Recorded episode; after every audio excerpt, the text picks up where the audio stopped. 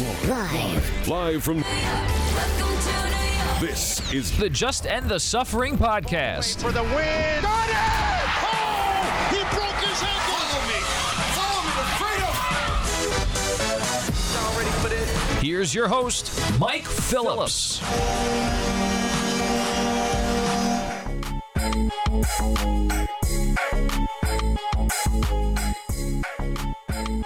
What is up, everybody? Welcome to the latest episode of the Just End the Suffering podcast, featuring New York sports talk from long suffering fan. I'm your host, Mike Phillips. Got a good show for you this week. It's U.S. Open week here on the podcast. We're getting ready for the U.S. Open coming next week down at the Billie Jean King National Tennis Center in Flushing. I'm going to be joined today by Ben Rothenberg, the ho- co host of the NCR Tennis podcast.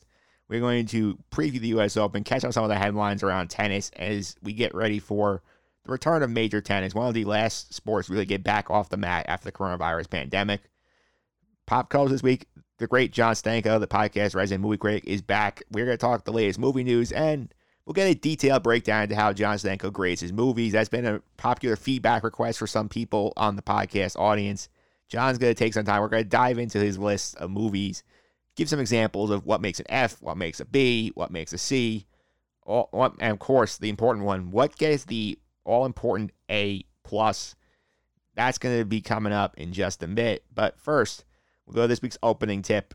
I'm going to give some thoughts on the very, it's going to be, I think it's going to be a very nondescript trade deadline. I'll tell you why right after this. Three, two, one. Y'all ready for this? The opening tip. And here we go.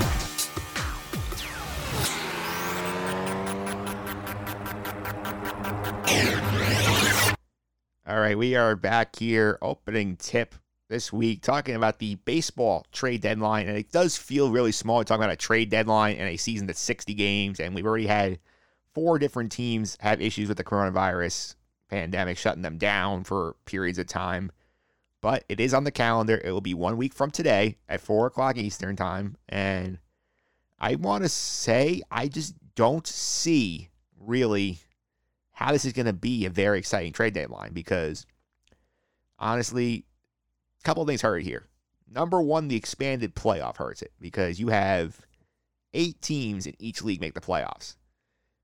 It takes not a lot to get into that playoff position. You basically have to get yourself to 500. I mean, there are a few teams that you can say, okay, they're done. The Red Sox not going to the playoffs this year. Pittsburgh's not going to the playoffs. Seattle's not. Angels probably aren't either, but that's really it at this juncture of the season. And what that tells you is that there are a lot of a lot of buyers potentially, not a lot of sellers. So this is a seller's market. And the sellers, they don't really have a lot to offer you here. Especially when you consider guys who have opted out. You have the risk of people saying, you know what, like if I get traded from here to there, I may not go there I don't feel comfortable with the virus situation there. I might opt out that's a risk factor you have to consider you're making trades. And just simple fact of the matter is, is that like you're making a trade for basically one month of team control and potentially a three game playoff series. I don't think anyone is going to invest a significant amount of talent in prospect capital to get back an asset to help them win this year. I mean, a lot is going to be, you know, you got a 60 person player pool. It's going to be that you might see some minor trades here. Maybe somebody picks up a reliever. Maybe a start, a back end star goes anywhere. But this is not going to be one of those deadlines where Francisco Lindor gets traded or remember last year had the Mookie Betts drama floating around the trade deadline. We had the Mets talk possibly dealing Noah Syndergaard or Zack Wheeler. We're not going to have any of that this year. It's going to be a lot more of like shuffling the deck chairs a bit with a deadline. And it's really going to be a matter of like, do I make a minor tweak here? Do I make a adjustment here? You'll get more trades like the Mets Billy Hamilton trade where it's like, okay, here's a spare part that I can't use and you can use, and give me a low end prospect back. Another thing that also hurts the potential for trades is that in the rules for this season, you can only trade people who are in your player pool. So any non prospect that's in that's not in the pool, you can't trade them unless they're a quote unquote player to be named later. So like you could take the risk of trading away somebody, not guaranteeing who you get yet, and potentially not seeing them at all because no minor league season means there's no in person scouting. If they're not the alternate sites, you're not getting any chance to see them work at all because now there's a software out there to do this. And the thing is, it's like, it's again, it's an issue of risk here. Do you want to push your chips into the middle of the table for a shortened season that really could be just a complete crapshoot in the playoffs? Do you want to throw big chips around and say, okay, I have to deal with this. I can still lose in a best of three series because that's the first round is. It's best of three. And we've seen throughout the year, anybody can win a three game series. I mean, if you put the Pirates in that three game series, they might find a way to win two in advance. You can't just justify the risk of this, especially with reduced revenues, the fact that this is just a year where everybody's going to kind of write it off, say, okay, this didn't really, really count. I mean, we didn't play the whole schedule. There's no fans. Like, I think it's going to be a very, very, very soft deadline. And it will be interesting to see if this sort of carries over the offseason. It's a very soft offseason because revenues will be down across the sport. You might have a big cash owner coming in for the Mets. We're supposed to be we're close to finding out who will win the team soon. If Steve Cohen goes in, he might be a help to the market, but a lot of team free agents might be struggling to find offers because there's not enough money coming into the sport. And that money thing's a big factor because a lot of these guys, even with the reduced salaries, still are making a couple of million dollars for the year. And you want to take on that big a hit for a month? I don't know. It's tough sell. I don't think we're going to see much activity at the deadline this year. I think you could see the Yankees try and look for a pitcher because they have issues in the pitching department. They could rely on the young prospects, but they may want somebody more proven. The Mets, we don't know. There's still too much up in the air the Mets right now. I think the Mets are more likely to stand back, although they did raise eyebrows when they added a couple of their top prospects to the player pool lately. They added Matthew Allan, they added Francisco Alvarez, the catcher, and they added Ronny Mauricio to the pool. So those are guys who you keep an eye on. You could see what's happening there, but I don't think they're going to do too much. I think it's going to be a very quiet deadline. I think we're not going to see much happening. It's unfortunate. Trade deadline is always a lot of fun. I usually do entire podcast dedicated to trade deadline. That's not going to be the case this year. Maybe we'll touch on it next week if something crazy happens. Maybe the instant reactions. I doubt it. But up next, we'll get to our interview with Ben Rothenberg right after this moment from last year's U.S. Open. Bianca Andreescu won her first championship. The call courtesy of ESPN's Chris Fowler.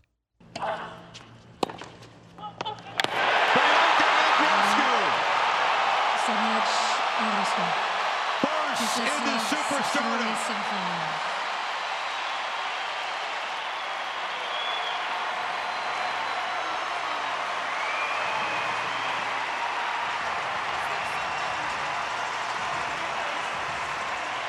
Canada's first Grand Slam champion.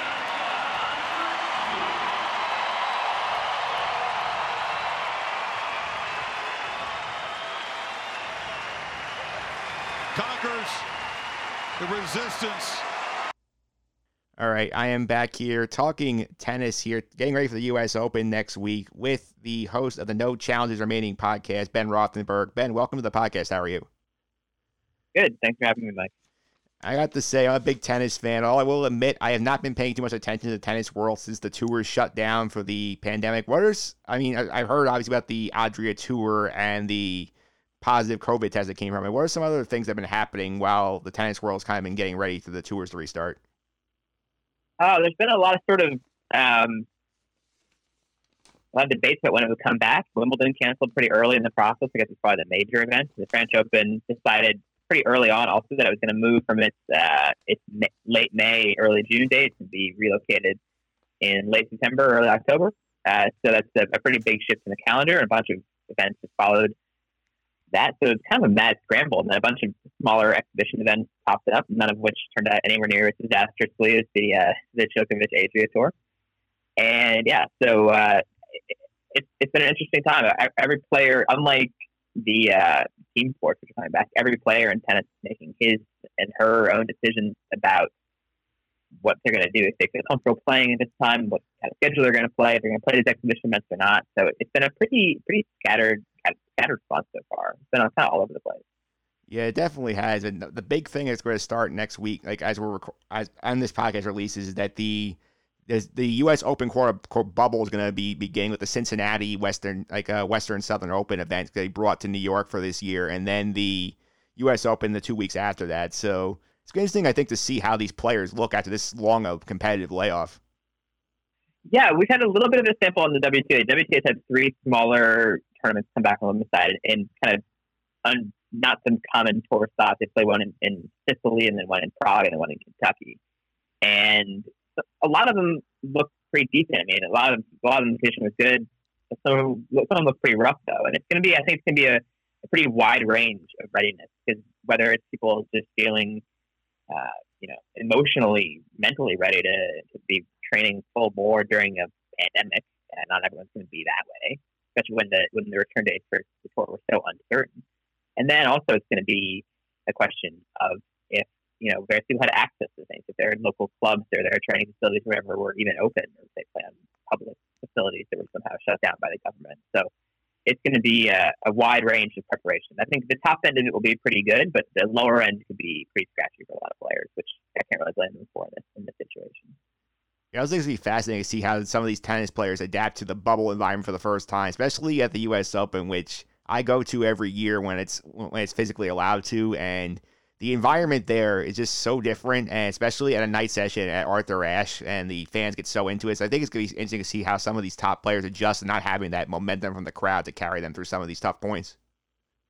Yeah, no, it's, it's I think it's got to be a bit of an equalizer where you know nobody's used to these current conditions, whereas someone like Serena Williams is used to having, especially in recent years, really, really vocal crowd behind her all the time that that rallies her and also can intimidate the opponent. I think see how many people are, are rooting for the other outcome besides you winning. So they won't have as much to block out on that sense. So that, that could be an equalizer for the lower players for sure. Um, it's, it's going to be weird though for sure. It's not going to. The U.S. Open is so known for its its noise and its electricity, they say, and its, its fans and its, its rowdiness of, by tennis standards. And it's uh, it's not going to have any of that right now. So it's it's going to be a very very different feeling U.S. Open for sure.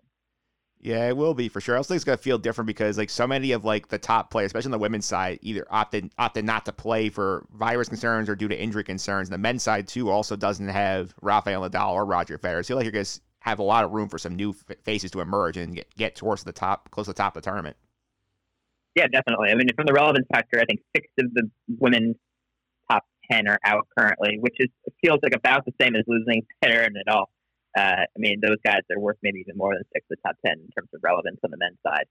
Uh, so they between them and Djokovic, Djokovic kind of because this big three era has been so they've been so uh, greedy in their dominance of it, or so unyielding in their dominance of the, of the tour right now. I do think that uh, yeah, the Djokovic kind of has the place himself in terms of clear favorites right now. But he, but we haven't seen him play in a long time in meaningful tennis, so we don't know how prepared he is and what his what his mental state is going to be like or anything like that.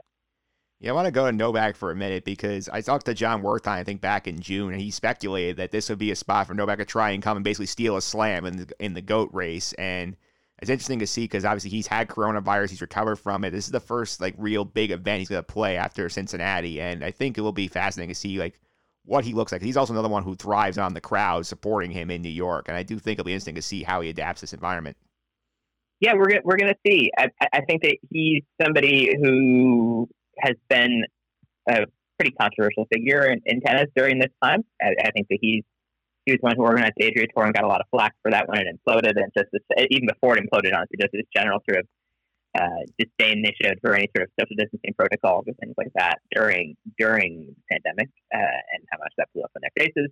Uh, so he's gotten a lot of he's actually maybe somebody who's potentially happy not to be around fans right now. Because I think the public reception to Djokovic have been pretty dicey at the moment. Um, so, so we'll see. It, it, he's definitely definitely the leader of, of the list contenders, and then big big drop after hand. But after if, if, if it's not Djokovic, it could be one of a big handful of people. I think. Yeah, on the men's side, like let's put Djokovic aside a second. Like, who else do you think like is the big opportunity for? Because a lot of it we've seen like the big three really dominate the slams, and you're guaranteed by virtue of the draw that somebody not named Federer or Nadal is going to be in that final. So, like, who do you think could really step up and make a big name for themselves here? Yeah, the obvious pick is Daniil Medvedev, who made the final last year and actually played pretty well in the final against Rafael Nadal. Uh, he was the informed player on the U.S. hard courts last summer. And so he's the, the clear pick, I think, this time. But then if it's not him, but we also haven't seen him play at all, so we have no idea how he's, he's looking or anything. And then uh, Sascha Zverev has been a you know long time talked about player. It's been hanging around the top five for a bit. Stefanos Tsitsipas also in that range. Go down a little bit further. Dominic Thiem, I think, is probably also talked about, although he's probably he's probably focusing more energy on the swings coming up. So we'll see. It, it's tough to know really how they're all going to look and how they're all going to ha- handle, especially for the men, handle best of five coming off of this uh, this long a, a layoff and have playing in the Cincinnati event right the week before. It's going to be a di- very different physical test than it has been in the past. Yeah, I think Tsitsipas the guy I'm curious to watch because I feel like his name's been on the tip of people's tongues for a while, and like he's really sort of been in that tier right below the Medvedevs and the Zverevs of the world. I feel like this might be his spot where he sort of like takes that big leap forward. Yeah, no, absolutely. He, he's somebody who has, has had pretty consistent training. He's been based at the Mouratoglou Academy in France during during this stoppage time. So he's somebody I think who will come with high expectations and won't mind again the veteran at all not being there, even if he has beaten each of them in his career. Yeah, I'll go to the women's side for a minute. I do think that the biggest thing that this tournament's had going for it was the fact that Serena Williams committed early. I don't think I think if she didn't, it would have been a harder sell to the USTA to try and put it together. And I know she's been vocal in how much she believes in the protocols and how much she wants to get out there. And we know that she's been chasing that record tying slam for a long time. What do you think about Serena's odds of trying to get it here? Serena, yeah, I think Serena is very, and also she's notable among the players because she's somebody who's had lung health issues. That's not exactly what you asked, but she's had someone has, has had lung health issues in the past, or lung clots in her lungs have been pretty uh, life threatening. And so she's somebody who I think really, really genuinely takes all the rules and regulations around the pandemic seriously. She does not want any part of coronavirus, but still she's playing, uh, and she's going to be once again the focus at a Grand Slam the way she always is when she's in the draw. Uh, and she has to like her chances here. I mean, she's subtracting a couple players who've beaten her in Grand Slam finals lately, uh, including Andreescu and Angelique Kerber. Can't hurt her her optimism, and she's going to have a much higher seed than she would had it been a full draw. So uh, Serena has to be seen this as yet another good chance to get 24, and, and we'll see. I mean, we again we don't have a lot of data on Serena. She played in Kentucky and lost in the quarterfinals, but looked okay. Uh, but she's obviously not playing to peak in Kentucky. She's trying to peak at the U.S. Open. So she's definitely, I think, as always in recent years, a player to beat. She hasn't been winning everything. Yeah, she is another player. I think she could get a lot of attention. I think the layoff might help her just because like she has because as her age and she's obviously playing a little bit more than she did now. I think seeing how Coco Gauff does in her second U.S. Open is gonna be fascinating.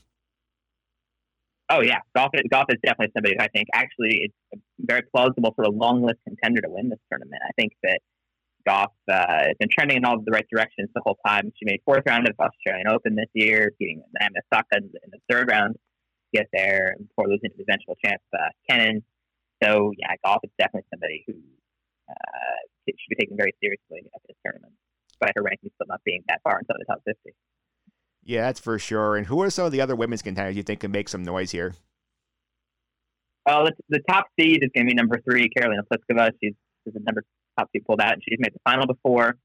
Uh, it's it's tough to know because we really haven't seen any of them play. So that's usually usually I make you know predictions for Grand Slam a lot more based off of this momentum, from its form, things like that. And there's really not much of that to go off of. Uh, Jen Brady is an, an American from Pennsylvania. She won the uh, Kentucky tournament that was held last week. And so I think maybe she has momentum as far as you can count it. And she's been playing really well as well. So I, I think she would be a, not a surprise at all to at least make it to the second week of the tournament and to make a good run uh, if her draw works out. So you know, we'll see. I it, it, it's a lot of unknowns still. It, it's tough to, especially women's tennis, has already had a lot of parity to begin with. It's tough to really be confident about anybody or to really rule out anybody at this stage. Yeah, I think one I'm keeping my eye on too is uh, the champion from 2018, Naomi Osaka. I think that she also yeah. kind of flying a little under the radar here. I think she could make some noise again. Oh, absolutely. I mean, she's somebody who I, I'm not sure how focused her training has been during this time. She's been very active in a lot of stuff. Uh, she went to Minnesota to protest after the the George, after George Floyd's death, and has been generally taking up a lot of other sort of uh, issues and passions of hers during during this time. So she's somebody who I have a little bit of concern about what her training level is like. I mean, that's unfair. I'm not sure, but I really just have no idea. Uh, but yeah, but she's somebody who absolutely has the uh, has the the game to, to make them know, especially in this uh, relatively vacated field. Yeah, I do too. If if you like, if you had to pick today and you had to say here who I think I will win the Open, who would you go with? I mean, I would be lazy and just go with Serena and Djokovic.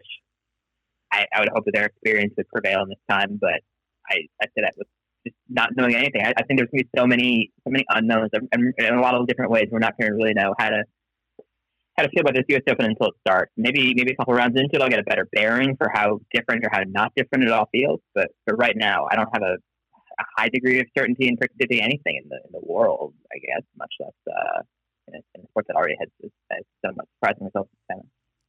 Yeah, I think one other story I want to track for the U.S. Open specifically is I want to. I, am curious to see how Andy Murray looks as a wild card in the singles draw because I'm I, am i am always rooting for him. I always found that he was a very good guy, very fun player to root for. I want to. I hope he can may, maybe win around here. I know he's not a big threat to go deep anymore. I'd like to see what he does. Yeah, no, he and he's actually somebody who I think the layoff would have helped a tremendous amount, getting more time to get in shape, more time to heal his injury, uh, more time to get his, his conditioning was always always pretty good. But he's somebody I think will have really used this time to his benefit and uh, pretty eager to play in New York. And he's somebody absolutely who could, who could go on and run with the right kind of draw. Too. I think he can probably beat a, a peak Djokovic or maybe one of those other three, four guys who's like a Tsitsipas or a Thiem. Probably not. But I, I do think that he's somebody who can make life difficult for a lot of people. And as long as his health holds up, and again, it's tough playing best of five right now for him. But uh, I think that it, he could he could definitely make himself pretty proud. Yeah, that's for sure. And last question for you, talking again to Ben Roethlisberger, the No Challengers Remaining Tennis podcast. Obviously, like the calendar change mentioned at the top with the French Open coming basically like a couple weeks after the U.S. Open. I feel like it's a big turnaround, and we've very quick turnaround. We've seen that uh, Rafael Nadal specifically has pointed himself towards the French that have coming to New York. Do you think that the quick turnaround from what from hard court to gra- to clay is really going to hurt the people who come here as opposed to people who are staying over in Europe to get ready for the French? You know, I don't know. It's going to have risks and rewards for everybody because if you play US Open, you'll have a lot of competition practice and, and match practice and high intensity level, poor level tennis practice, which might count for more than being on the acidic surface more. So it, it, could go either way. I, I, could really make a case for either. Um, yeah, Nadal, I assume is playing the French Open. He pulled out of the U.S. Open for travel reasons, but he still would have to travel technically to get to the French Open. We'll see. I mean, the French Open is still they still have a lot of things undecided about. They haven't had the clear sort of delineation of their rules and their bubble the way the U.S. Open has. So we don't know. It, it's tough to as, as unknown as the U.S. Open is being a week out. The French Open is infinitely more being four weeks out now. So uh, we'll see. It, it's going to be a whole different uh, kettle of uh, kettle of baguettes or something over there. Yeah, I know the French Open is still. I think they were still debating whether or not to actually have fans at their stadium at their at their courts there. Yeah. I, I, don't even considering the amount of trouble the U.S. is having getting fans in the buildings here. I would be surprised if the if the French government lets them do this. Yeah, I mean, what they're saying is, and this is what we heard the Adria tour, like Europe is doing better with the pandemic, but uh, you know, I I think the way to start doing worse with the pandemic is start having big public sporting events. So I I don't I I I think the fans is a terrible idea. Uh, they're talking about having they're talking about having like up to like I don't know fifty percent capacity at the at the tournament, maybe more than that, which is still ten like ten thousand something fans there. So that's that's way too much. I, I don't like that idea at all. Um, and I know there's there's always changing government restrictions what you can and can't do, and uh, it seems like they are going to uh, go ahead. So I don't know what the fan end, end of it is going to be. Ultimately, the uh, Rome tournament, which is happening between the U.S. Open and the French Open, they just got rid of their fans, or they just announced they have no fans. So I have to think the French Open will follow suit. It just doesn't. I don't think it any kind of sense to have a, any real number of fans in the event right now. Yeah, I'm excited to see how the end of the tennis year plays out. It'll be a very different thing for sure. Ben Rothenberg, thanks for all the times. I really appreciate it. Before I let you go, how can people find you on social media and, and keep up with your podcast? Oh yeah, uh, thank you very much. Uh, my podcast is uh, at NCR underscore tennis on Twitter. Probably best place to find us. And thank you for having me, Mike. I appreciate it. It's fun. All right, and there you have it. That was Ben Rothenberg from the NCR Tennis Podcast, talking a little U.S. Open. We'll do a little more U.S. Open later in the week, but up next, we are going to go to the movies with the great John Stanko right after this.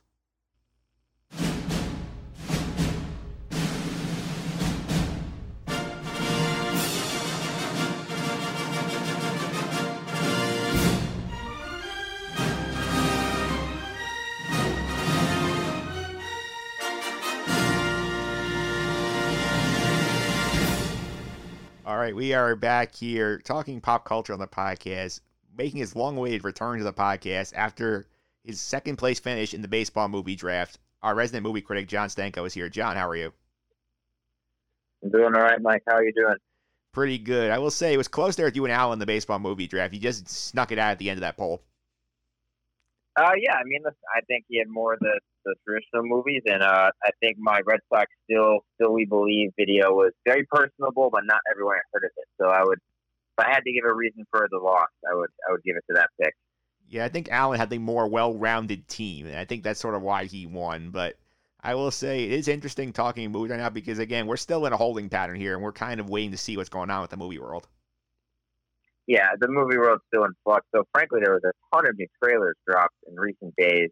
Uh, so I don't know when they agreed to start putting out trailers again, but multiple high-profile movie trailers were released in about 48 hours of us taping. Uh, but yeah, I mean, they there there are movies coming out in theaters in a month. Where theaters are open is the is kind of what the the tagline is. So guess what? If your state is open, you can go see Tenet in theaters in a, in a month or so. So it's it's bonkers though, and I'm very curious to see how comfortable people will be to go to the theater once they are opening up. Yeah, I mean, like if you're a New Yorker like me right now, like not happening for you. You're actually going through. You have to go over to Connecticut if you want to go see a movie in a theater because New Jersey doesn't have it either. But I, I will say I am looking. Keep my eyes peeled. I am looking forward to trying the Tenet drive-in experience. I want to find a drive-in theater that has Tenet. That sounds like it'd be a lot of fun. Yeah, but I I genuinely think if you do that, you might have to get in line three hours before the movie to to get a seat in the drive-in. Hey, what am I doing otherwise? I mean, I could put the game on the radio and just wait for it. That's a fair point. That's a very fair point. Um, but yeah, I it's uh, I don't know any drive-ins by me, so unfortunately, I don't think that's an option for me. But if you got them by you, definitely take advantage of it. I've never been to a drive-in movie. Never been. Yeah, I'm. I have. I haven't been in a long time. See that something I'm planning on doing for this because I might also try and go like an off day to try and go catch it because some of these play like all like all the time. Like I think like they expanded their hours in the COVID pandemic, so they might have more showings try and make up revenue here. Yeah, I. It's like, are, they worried about revenue, or are movies serving more of a normality standpoint at this? I'm sure the companies themselves are worried about, like AMC and Regal and all those are worried about the money aspect. But you wonder if the local theater, like Verizon, is not worried about the profits, but more worried about like the communal gathering of like, hey, let's do something fun together and be safe. Yeah, exactly. And speaking of Tenet, like right now, they are the one movie so far that's really said we are sticking with our theater plan. We are opening where we can. They're opening internationally first, and then scattershot in the U.S. Like, how do you think that's going to work for them? Uh, I think that uh, U.S. fans are going to be furious that they don't get the first uh, glimpse of the movie with an opening overseas in place too. I think that it's going to be a lot like a James Bond movie, which is traditionally released, uh, released over in Europe first or over in the States. And I think it's going to be a little bit of a culture thing uh, for Americans to not see it first. But I mean, people are going to have to avoid spoilers. And again, I I I think that if uh, if Warner Brothers had their own way, I think they would have released it on streaming. But I think that Christopher Nolan has enough pool where they would never, ever, ever allow that to happen. Because if you think about it, if this got released on streaming, they would dominate the streaming conversation for at least a week. It would just be nonstop PR, nonstop, nonstop for Tenet. But I think Christopher Nolan is so much of an originalist, which I respect. But he's like, there's no way I'm not having it released in theaters. Yeah, that's definitely Nolan there. Nolan was remember we talked about this the last time how he was trying to save the theaters and be the first one back in. Now he's not going according to plan for him. But some of the other big blockbusters we've seen like are doing like the split model. I think like Bill and Ted, this, the third one is is basically splitting between theaters and streaming. And Mulan actually going from Disney, going skipping the theaters, going right to Disney Plus for streaming, twenty nine ninety nine for the premiere access. And unlike the Trolls World Tour, where we have to buy it every time, it's thirty bucks, and then you can get it on Disney Plus as much as you want before it gets added to the service. What do you think about that idea? I think the fact that it's not only for 48 hours is huge, uh, massive, uh, because $30 to rent a movie you only have for 48 hours is just too much money. So with that being said, uh, I don't know if I'm going to spend $30 to, to see Mulan. Um, and the reason I say that is one, I just, if I did that for every new movie that came out, I'd have no money left.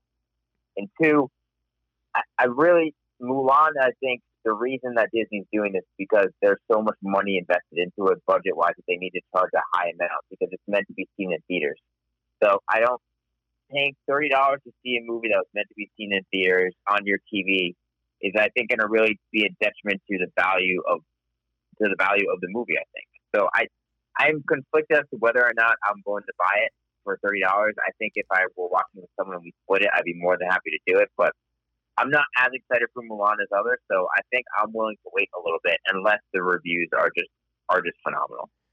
Yeah, I think it's an interesting test case for them because they said kind of, oh, it's a one off. We're going to do this because it's a unique situation. But I think if they get a ton of money from this, it would not actually be a Black Widow is going that way too if we have the same sort of virus issues at this point in November.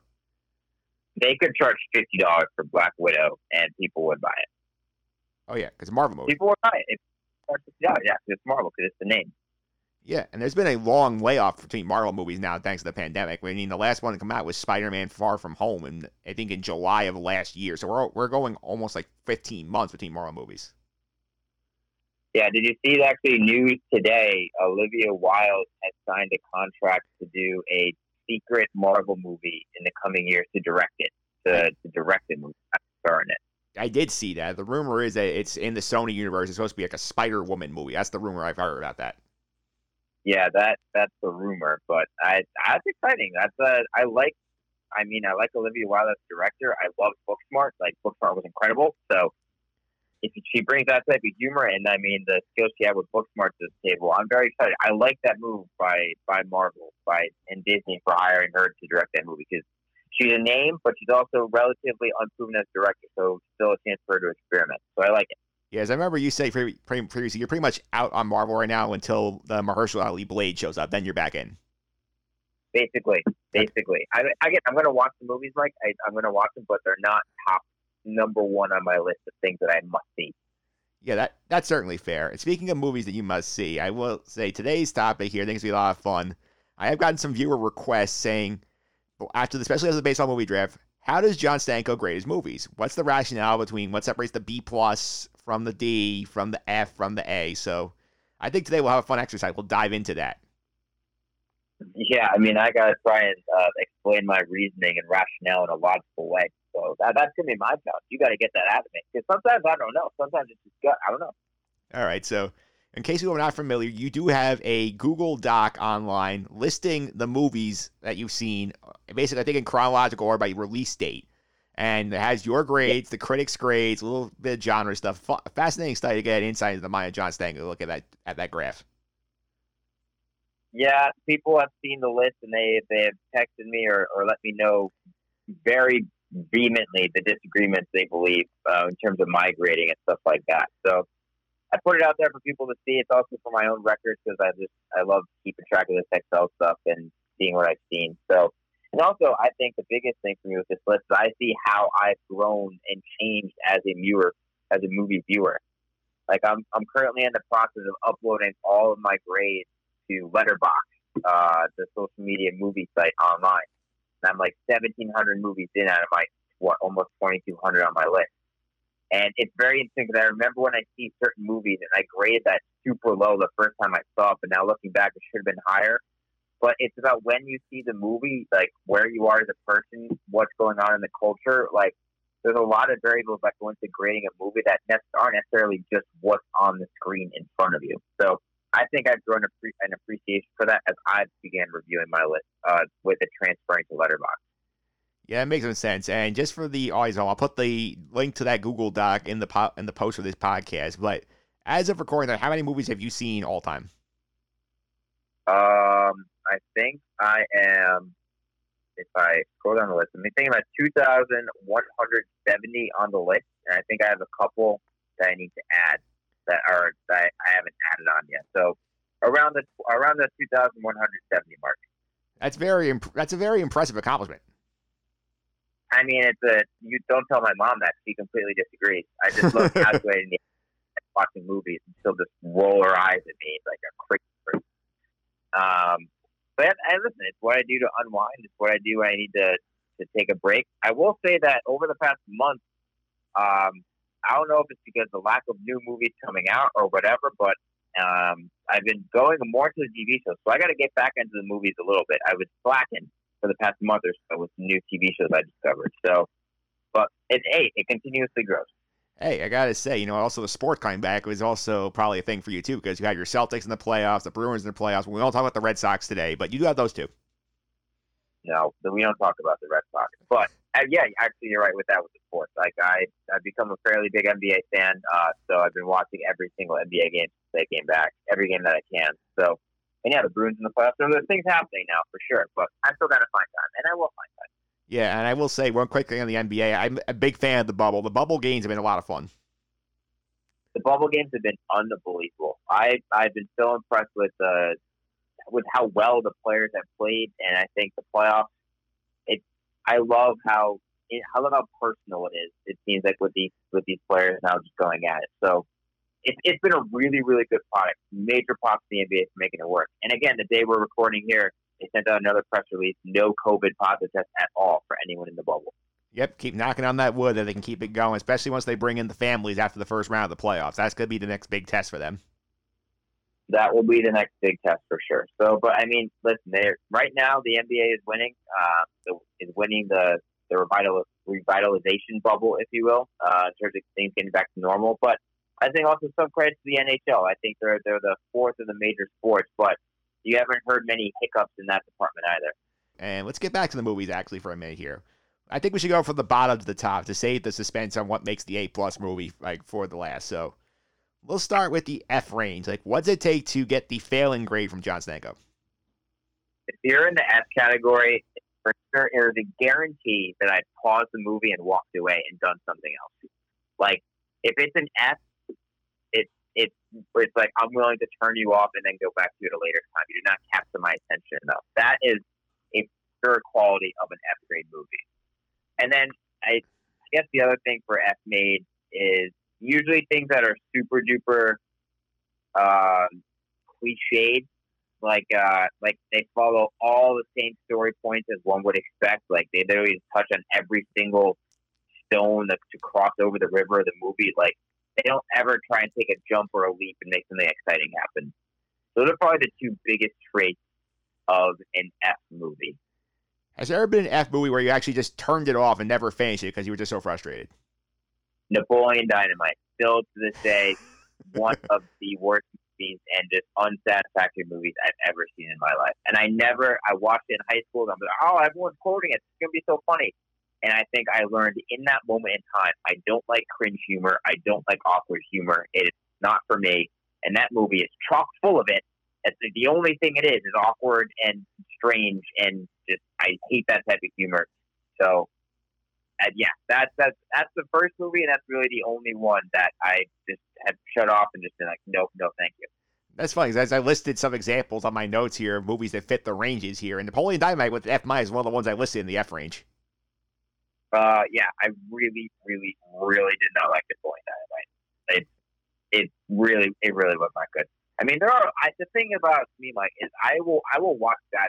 I am fine with it. Like, I, I will watch anything that you put in front of me, like anything at all. And so, like, I understand going into it, it might not be very good, but like, there's the difference between a D and an F is like a D actually maybe they tried taking some risks. Maybe they tried doing something different. It obviously didn't work if I gave the movie in the D range, but at least they attempted something to get my interest. Sometimes, uh, sometimes though, there's nothing to work with, and it's just in the bottom tier. Yeah, other ones I had listed as examples in the F range. The 2003 Hulk movie, you gave it an F plus. I think is that the worst rating, or is that the F minus the worst rating?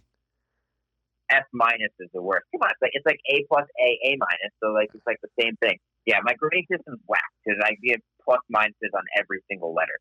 Yeah.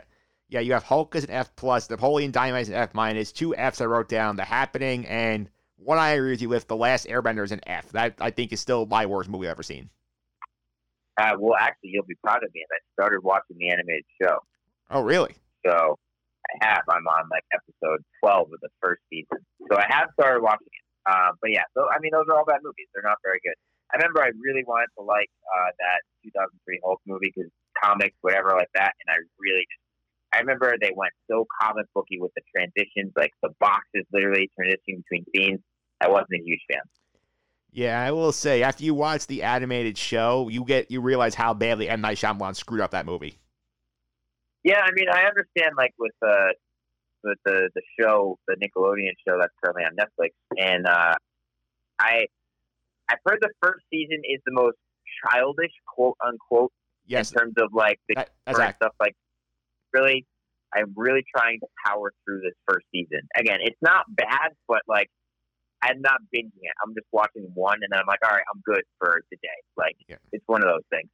yeah. Beginning the, the middle of season one, they have some issues trying to like sort of like balance the humor with the serious storytelling. Like the end of season one, they really have a nice little kick there. Like once you get like to like episode like 14 to tw- to the end, it really powers up, and like the storytelling goes another gear for like seasons two and three.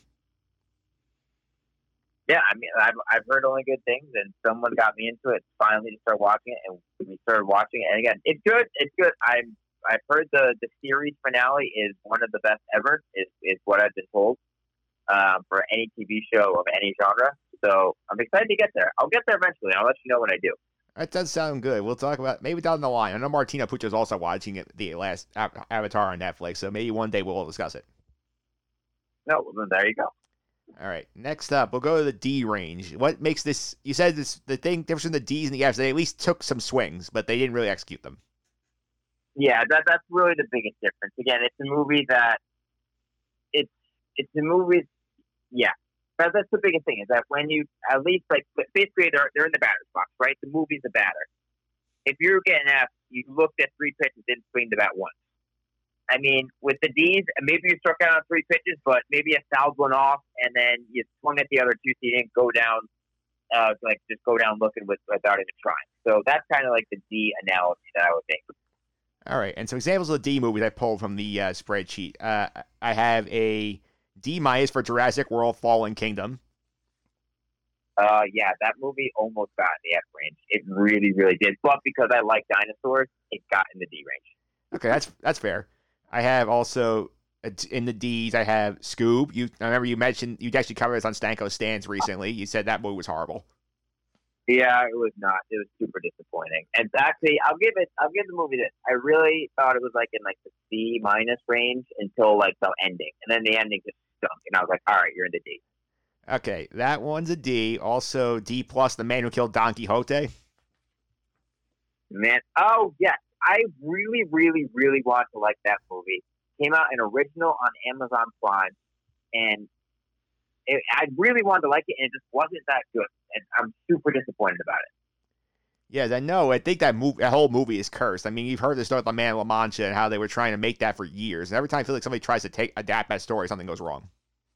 Yeah, I mean, it like the the one that came out in 2018 had uh, had Adam Driver in it, which obviously I think is a phenomenal actor. Like, I really think that there was a shot for it to be really good, and it, it just didn't.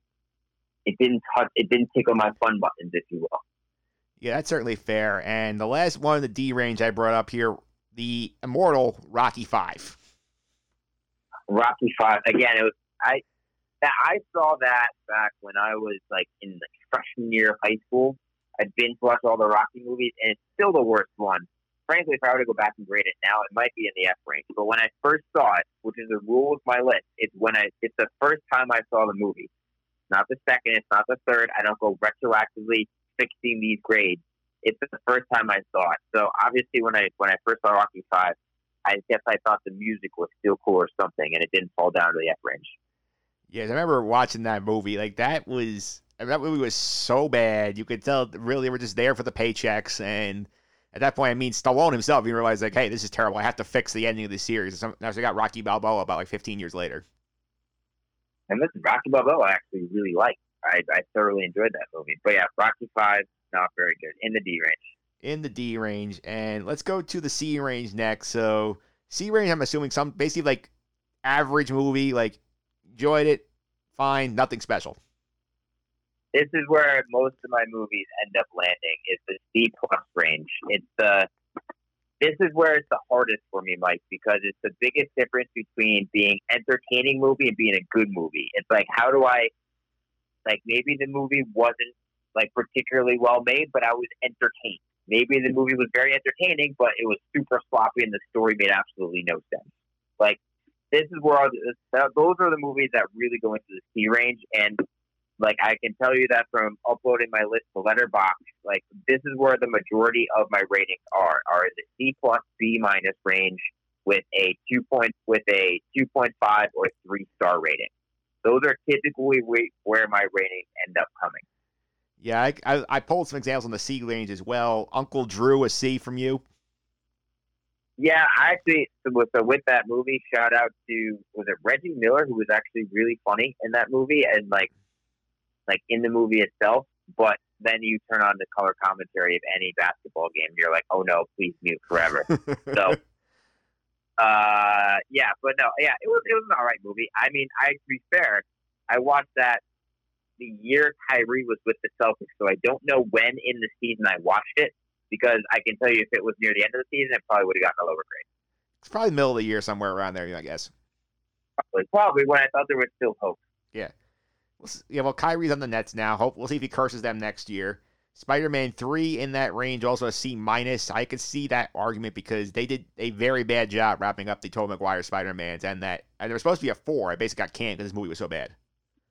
Yeah, I remember I really hated the Tobey Maguire jazz singing dance sequence. I hated that, and I remember really remember this was the first time where they overstuffed the movie with bad guys because they had the Sandman and they had Venom. They could have done with just one or the one or the other. The same thing that really hurt the Amazing Spider-Man 2, where they just overloaded it with villains and and stuff like that. So, I that's yeah, that's why I really didn't like Spider-Man 3. I hope that that, that for the third Spider-Man, uh, Tom Hollandish, I hope they don't make that same mistake and overstuff the movie with villains again. Uh, yeah, I mean, I would agree. I think that I think that's something where they want to try and appease the fans as much by putting in as many characters as possible. But you can over you can overboil the movie, if you will. You can have it overflow, and that's not. That just creates a mess.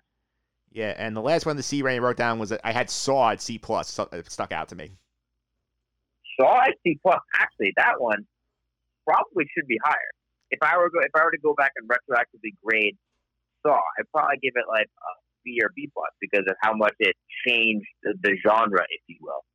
I remember when I, I don't like the gory, like the gory horror, so that was probably a detriment to it. And just in terms of my preferences, which I have, like there are just some movies that are tougher for me to enjoy because I just can't get into them as much. Um, but I'm surprised it's as low as a C plus. That's the honest answer with you. Yeah, I saw that. That's why I was curious. As I brought it up because I wrote down ones that sort of popped that I caught my eye when I did this. So that's the C range. We'll go to the B's now. So what makes the B range movie? I know Alan Austin was was skeptical of the B plus range throughout the baseball draft. All right, so yeah, the, the thing is, a B plus is a very, very good grade. Like, think of it if you're rating it on a scale of zero to a hundred, that's between what an eighty-seven and a ninety. Like, yeah, it's still a very good grade.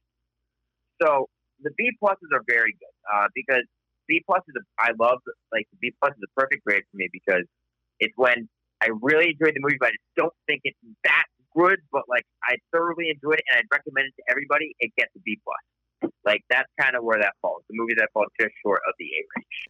Yeah, one of your B pluses I saw right off the bat. Terminator Two be, got a B plus. Yeah, again, I remember that's probably the first time I saw it. I didn't understand truly what I was seeing. Um, and I'm guarantee you, I didn't get a bunch of the humor and like the subtlety, the subtlety, subtletiness of it when I first saw it. So that's the thing with this grade system. It's when I first saw the movie where if I could go back and add another column to this Excel sheet, Mike, to this movie list, it would be adding the first time I saw the movie, like putting the date watched, Yeah. if you will. But I can't go back in time because I don't know when I saw these movies, so it wouldn't it just wouldn't be worth it for me. But I think that when I first saw Terminator, I was probably not into that type of action. I was probably into a different type. But again, B plus is still a very, very good movie. Yeah, some other ones on the list. Indiana Jones Temple of Doom barely gets in the column here, a B minus. Uh, well, that's the worst. That I will. I, I Kingdom of the Crystal Skull is worse. It's the worst of the original trilogy. Um, I really remember thinking the kid was annoying and the woman was beyond annoying. I don't remember the woman. Um, but yeah, I mean, but the thing is, it's also Indiana Jones, right? The B minus is like that's like, hey, Harrison Ford can still carry a movie, be charismatic, and I remember the the scene on the bridge is still really, really cool. So that's why that's why that's B minus. Yeah, that's fair. another one, like a classic movie, award winner, got a B from you. Schindler's List. I remember thinking Schindler's List was way too long. That's also a fair criticism. It's like it's over three hours, isn't? Like it's a long movie. Yeah, Um, very long. Yeah, and I also think when I first saw it was in high school, and I think I could probably say my attention to a really sad, depressing heroin character study. Uh, I probably was not as into that in when I was a sophomore, junior in high school when I first saw this movie. Yeah, that's a that's definitely a while ago, and I do think the length of the movie sometimes can hurt it. I do think like well, I'm curious what your take on JFK because that's another one where the movie's very very long. I don't think I've seen JFK. That's Really? Oliver Stone. Yeah, that one. Yeah, I have not seen JFK. That's one to add to your list. I'm curious about your take. That is considered a very good movie. It is considered, but the thing is, is it's a super conspiracy theory It is. thing. Like, it is very conspiracy theory. I don't love the conspiracy theories. I would have to get I would have to get by that. But I know the cast is absolutely ridiculous in the movie I've heard. And it's like it's over three hours though. But um yeah, I mean I, I should check out that. You're right. Yeah, I, I I've watched the entire movie. It's I did enjoy it a lot. It was a, it did get long, like at the two and a half hour mark. I was feeling, but I did enjoy what I was watching. I mean yeah, it's, it's got a cast. Like it's got Jack Lemmon, Gary Oldman, Kevin Costner. I mean that's a that's a, just a uh, great threesome to start with. So I should I should watch it. I just need to find out where it's streaming, I suppose. Yeah, I'll I'll find it out for you. I'll get it to you off the air. But to, one thing I have a, a curiosity about with the B plus grades. Yeah. You ha- according to your chart, and I know, I know this is based on when you originally saw the movies. You have Forrest Gump with the same B plus grade as Rocky Four. Uh, yeah, I would probably, I would probably say that. And again, I don't think Forrest Gump is a bad movie. I think it is an overrated movie, and I think it's one of those things where I thought Forrest Gump was better as an, as a, in terms of a well-made movie. Like I appreciated the acting in it more so than it being entertaining. Yeah. Um, where I think I differ with people. I think people watch the thing and it's a, it's a piece of Americana and super entertaining and I just I never get that from an entertainment standpoint at all. Yeah, so like I can get I I think B plus where I personally had. I was just surprised that Rocky Four was that high. That was my personal like question about it. You're surprised that Rocky Four is a B plus? It should it might be an A if I were to watch it now. Yeah, it's the most patriotic of all time. I know it's a very patriotic movie. I just like had a problem with the way they unceremoniously offed Apollo very early in that movie. It starts the whole entire story. The movie took a rip. It took off an iconic character. Yeah. Instead of Robo as literally a killer. Yeah. And without Rocky Four, we don't get Creed Two. Yeah, that that is true. I'll give you that. I did think also the thing that also knocked it down for me at the end was like the ridiculousness of Rocky like giving the speech to the Russian Politburo and then like basically aban- basically claiming that Rocky is the reason communism ended the Soviet Union.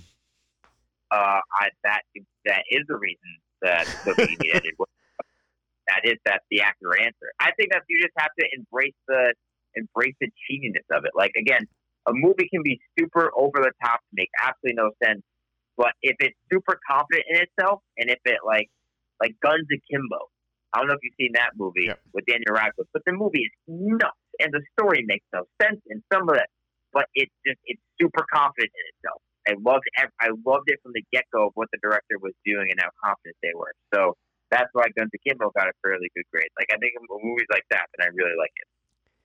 Yeah, I do. I do get that point. Like, I I personally enjoyed like Rocky three more because I love Mr. T, and I did like the story arc there of like Rocky coming on the top, losing, and like having to get rebuilt by Apollo and a different type of fighter. I thought that was a fun arc.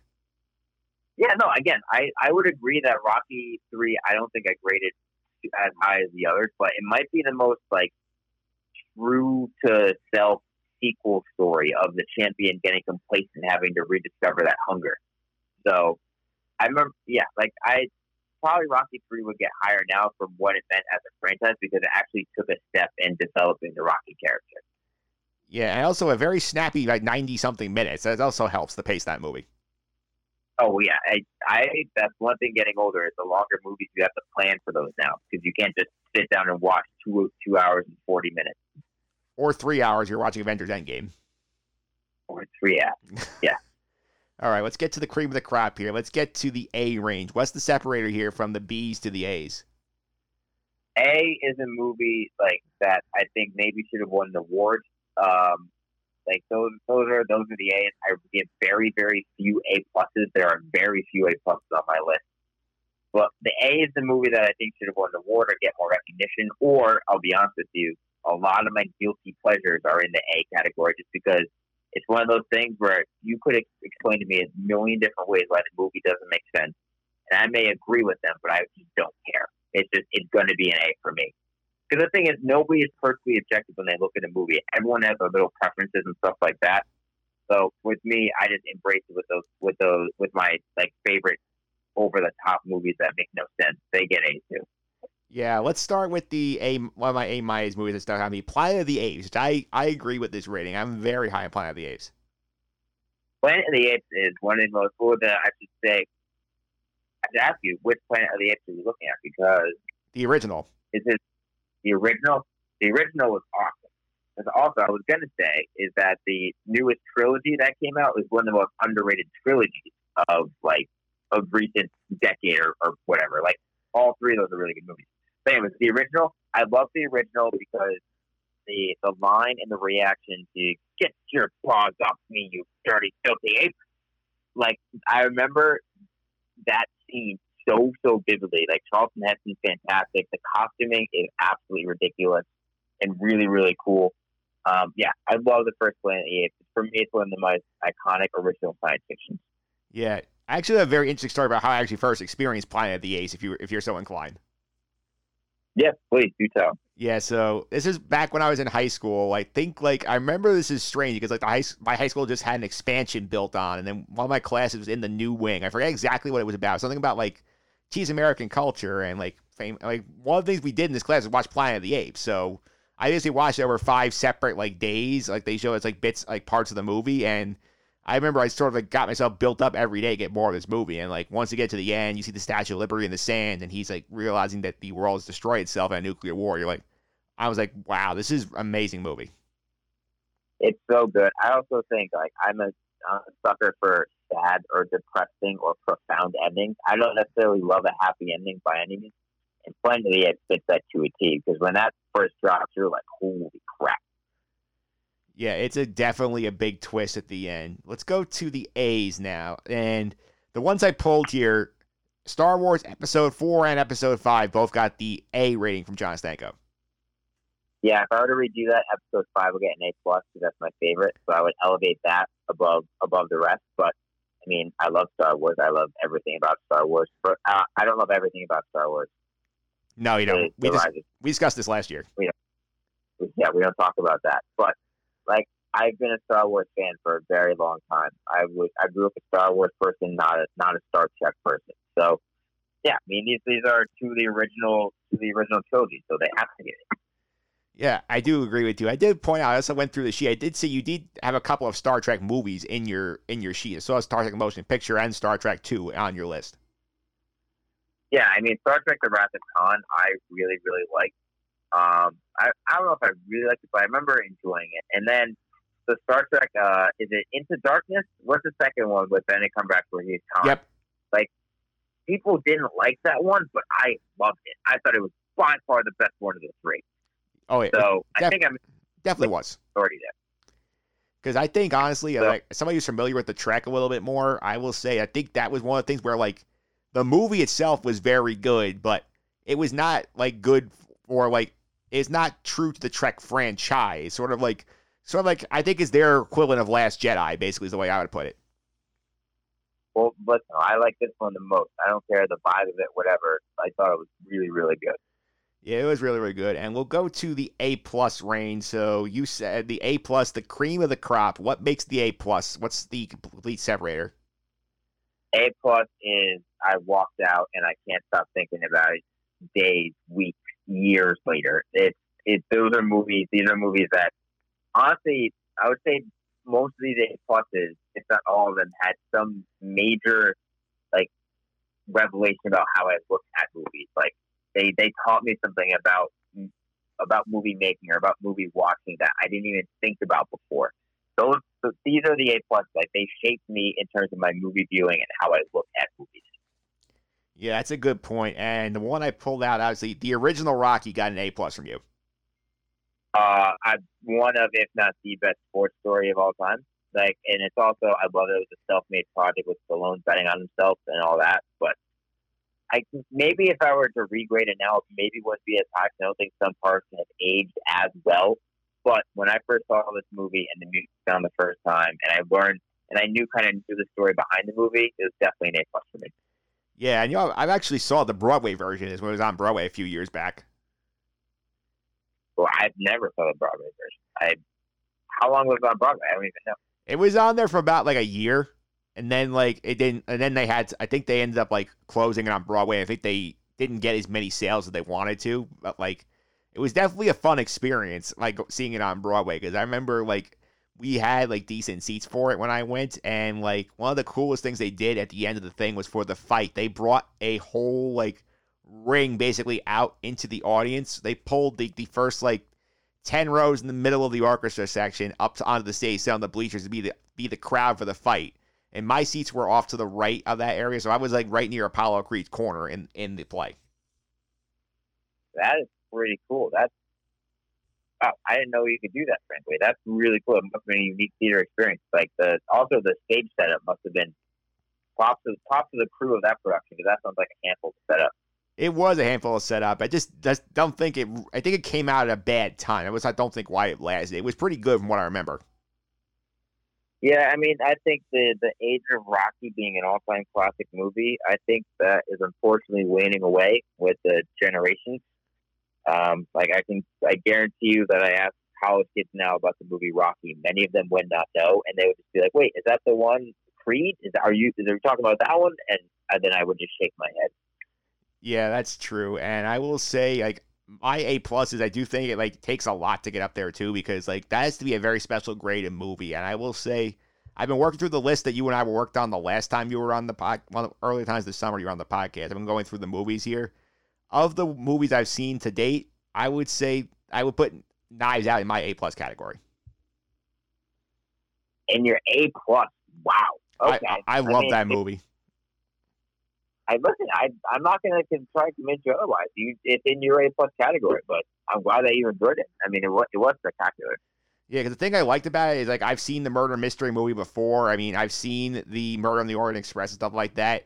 I like that what they did is like they did it, they put it in a modern setting, and they twisted it up quite a bit to purse off your expectations. And I thought the way they did that, where they gave you like they solved, they supposedly they solved the mystery in the middle of the movie, then they solve it again and give you a different ending, and then twist everything around on you again. Really well done. Yeah, I mean, listen, the movie was absolutely excellent, and I I loved the pace at which it was cut and directed. Like, I think it the movie it never dragged. It was always like it was like you hear the tick tick tick tick tick, all these quick cuts to kind of keep you engaged. So that, I love the movie. Daniel Craig was absolutely hilarious. Yeah, at this point on your list, I'm up to the Lighthouse. I just finished that, and I was not as big a fan. Lighthouse for me, like I that movie rocks. It absolutely rocks. It that movie blew me away in terms of like what I was like expecting to get, and the, the black and white, the, the absolute despair in every single shot. It's the worst roommate story of all time. Like I think I gave that movie a B plus, and honestly, maybe going back, I'd rate it a little bit higher because the performances are unbelievable. The shot making is incredible, and like the random twists of the story, like they don't make sense, but they're not meant to because the two main characters are going insane themselves, so you don't know what's real and what's not. Like I, I love that. Yeah, I think that's you. I think also for me, it it hurt me because I watched it right after 1917, and I was like, okay, like I was such a high 1917. I'm like, okay, this did not like grab me like 1917. I think that might also have impacted my rating a little bit. Yeah, I mean, I could say so, but I, I think I would put the in terms of like the strict filmmaking and cinematography, they're almost on the same level for me because the way what you have to do to make a lighthouse and that outdoor scenery interesting for an entire movie takes so much skill. and Robert Eggers, who, who directed the movie, obviously did a great job. So I would put them in terms of almost near each other cinematography and like filmmaking wise. Yeah, that's definitely fair. And my last question in terms of the movie scale is like, what's your biggest disagreement? Where I've seen on your spreadsheet again, I'll put like this in the podcast show notes. Like, what's the biggest discrepancy between your grades and the critics' grades? Oh, I don't know. I have some. Well, I think most recently the one that sticks out is the Old Guard on Netflix with Charlize Theron. I thought that movie stunk. I thought it was terrible. But I looked at I looked at reviews after, and it's usually in my like what I would dictate like a B plus, like a B plus B category. And I gave it I think like a D or D minus. Like I thoroughly disliked that movie. I do think also in terms of that movie, I think part of the problem I think is just there's some probably just nothing coming out. Maybe the creator's just like this movie is decent. Like let's give it a good grade, get people to watch it because they wanted to sort of justify their jobs. And that's sort of my conspiracy theory on why that movie got graded so high. Yeah, I I would agree. I think people love Charlize Theron in in the badass role, which she's really really good at. So I think that also gives it some good love. Um, and I didn't know, but it's based on a fairly popular comic, I think, and it's like I, there's like there's a cult following behind it already that I didn't know about. Other, I think also got swept up a little bit in the in the reviews too. So I I just I really really didn't like it, but I have some like some major ones. Like let's look in quickly. The Last Samurai, I gave an A minus. Trace gave it a C plus. That's what I have. Twenty Seven Directions, I gave an A minus. Trace gave it a C plus. Like there are some even wider than that. Uh, Love and Other Drugs, directed by Edward Zwick, that stars Anne Hathaway and uh, oh, what's his name, Jake Gyllenhaal. I gave it an A minus, and the critics gave it a D plus. At least with my like my take on them. So I got some massive discrepancies. Massive. I would need to go through and let you know after what the biggest one is. It does sound good. And before I let you go, you also mentioned you've been watching TV shows and streams and stuff. What caught your eye of late? Uh, well, movie wise, first I'll start is I've been rewatching the extended versions of Lord of the Rings, and man, that trilogy pulled up. It's so good, Mike. Unbelievable how good those three movies are in the extended cut. So those are things I'm watching now. Um, in terms of other stuff that I've recently watched, uh, started the Avatar, um, which is pretty good. Finished Hanna season two on Amazon Prime as well. Uh, started watching Rick and Morty, which I think you watch and you're a fan of, and that actually swept me away with how funny Rick and Morty is. It, it, it, taken me completely by surprise. Yeah, it's definitely some good stuff. I will say I'm excited to see where some of this goes. I'm also waiting f- eagerly for Mandalorian season two. It's coming in October. I can't wait for that either. They haven't even dropped a trailer or anything for it yet, right? Like we're still waiting. We haven't heard anything. We have not heard anything. It should be coming soon, though. I'm very excited to get uh, get my hands on that. I definitely will be covering that on the podcast throughout the uh, throughout the fall. There's not going to be much else going on TV wise. Let me ask you, TV West, have you seen Umbrella Academy? It's on my list. I've been told by Sandra Rosa to check this out. She said I would love it. Yes, that's I'm because I'm if I start a new show soon after I watch a couple movies, that show might be it. It might be worthy of my binge. Well, Sam has given it the two thumbs up, and she's told me on multiple occasions I need to watch it. It's on my queue. I'm get I'm getting there. yeah, unfortunately, things are now starting to get back to normal, a little bit more work, so not much free time on our hands. But I think we'll make time, Mike. We'll make. Uh, John, thanks for all the time. I really appreciate it. Before I let you go, how can people follow you on social media and keep up with the stuff you're doing over at Stanko Stance? Uh, you can follow me on Twitter, Instagram, Facebook, wherever social media you want to follow me at at jstanko99. And what about Stanko Stance? How can people check that out? Oh, well, yeah. StankoStance.wordpress.com is a blog that's linked to all my social media stuff. Um, been a little inactive over the past week or so, just super busy with work, but going to get back up there soon. And uh, I think I'm going to have some lists coming soon of like some sports takes that I have, especially with the NFL season starting. Up. So I'm going to try to get back to that too. Yeah, it sounds good. Hopefully, like Tenet will figure something out down the road. I'm definitely want to talk to you about that after it comes out. Yeah, again, I are you going to be comfortable enough to go to a theater to see it? Like I said, I'll figure out a way. If I'm, I will get, I'll get myself to a drive-through at seeing it for sure because I do have people I'm living with who I'm concerned about giving it to. So I want to give myself the safest possible way to see it. You're going to ride. You're going to drive all the way to Rhode Island to go find it. There's three. There's three within an hour. I mean, one of them was bound to have it. Oh well, then oh, then you're fine. Yeah. Oh, I would, I would have at least a couple hours from where I am. I think so. You're fine. Yep, I'm good. All right. Thanks, John. Really appreciate it. No problem, Mike. Thank you.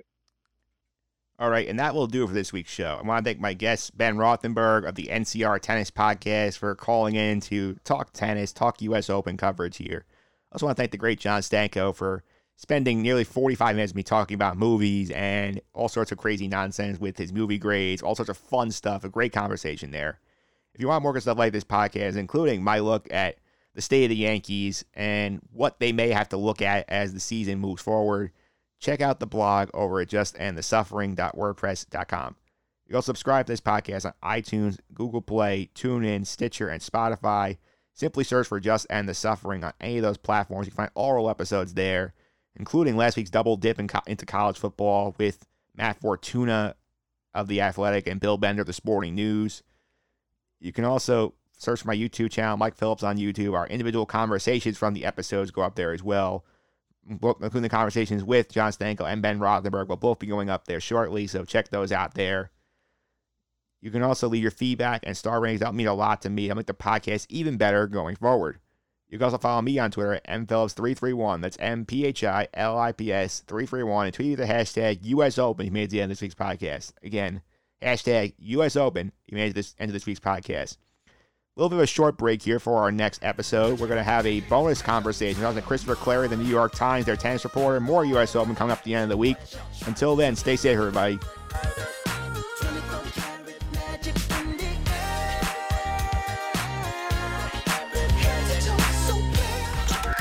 This has been the Just End the Suffering podcast. I'm out.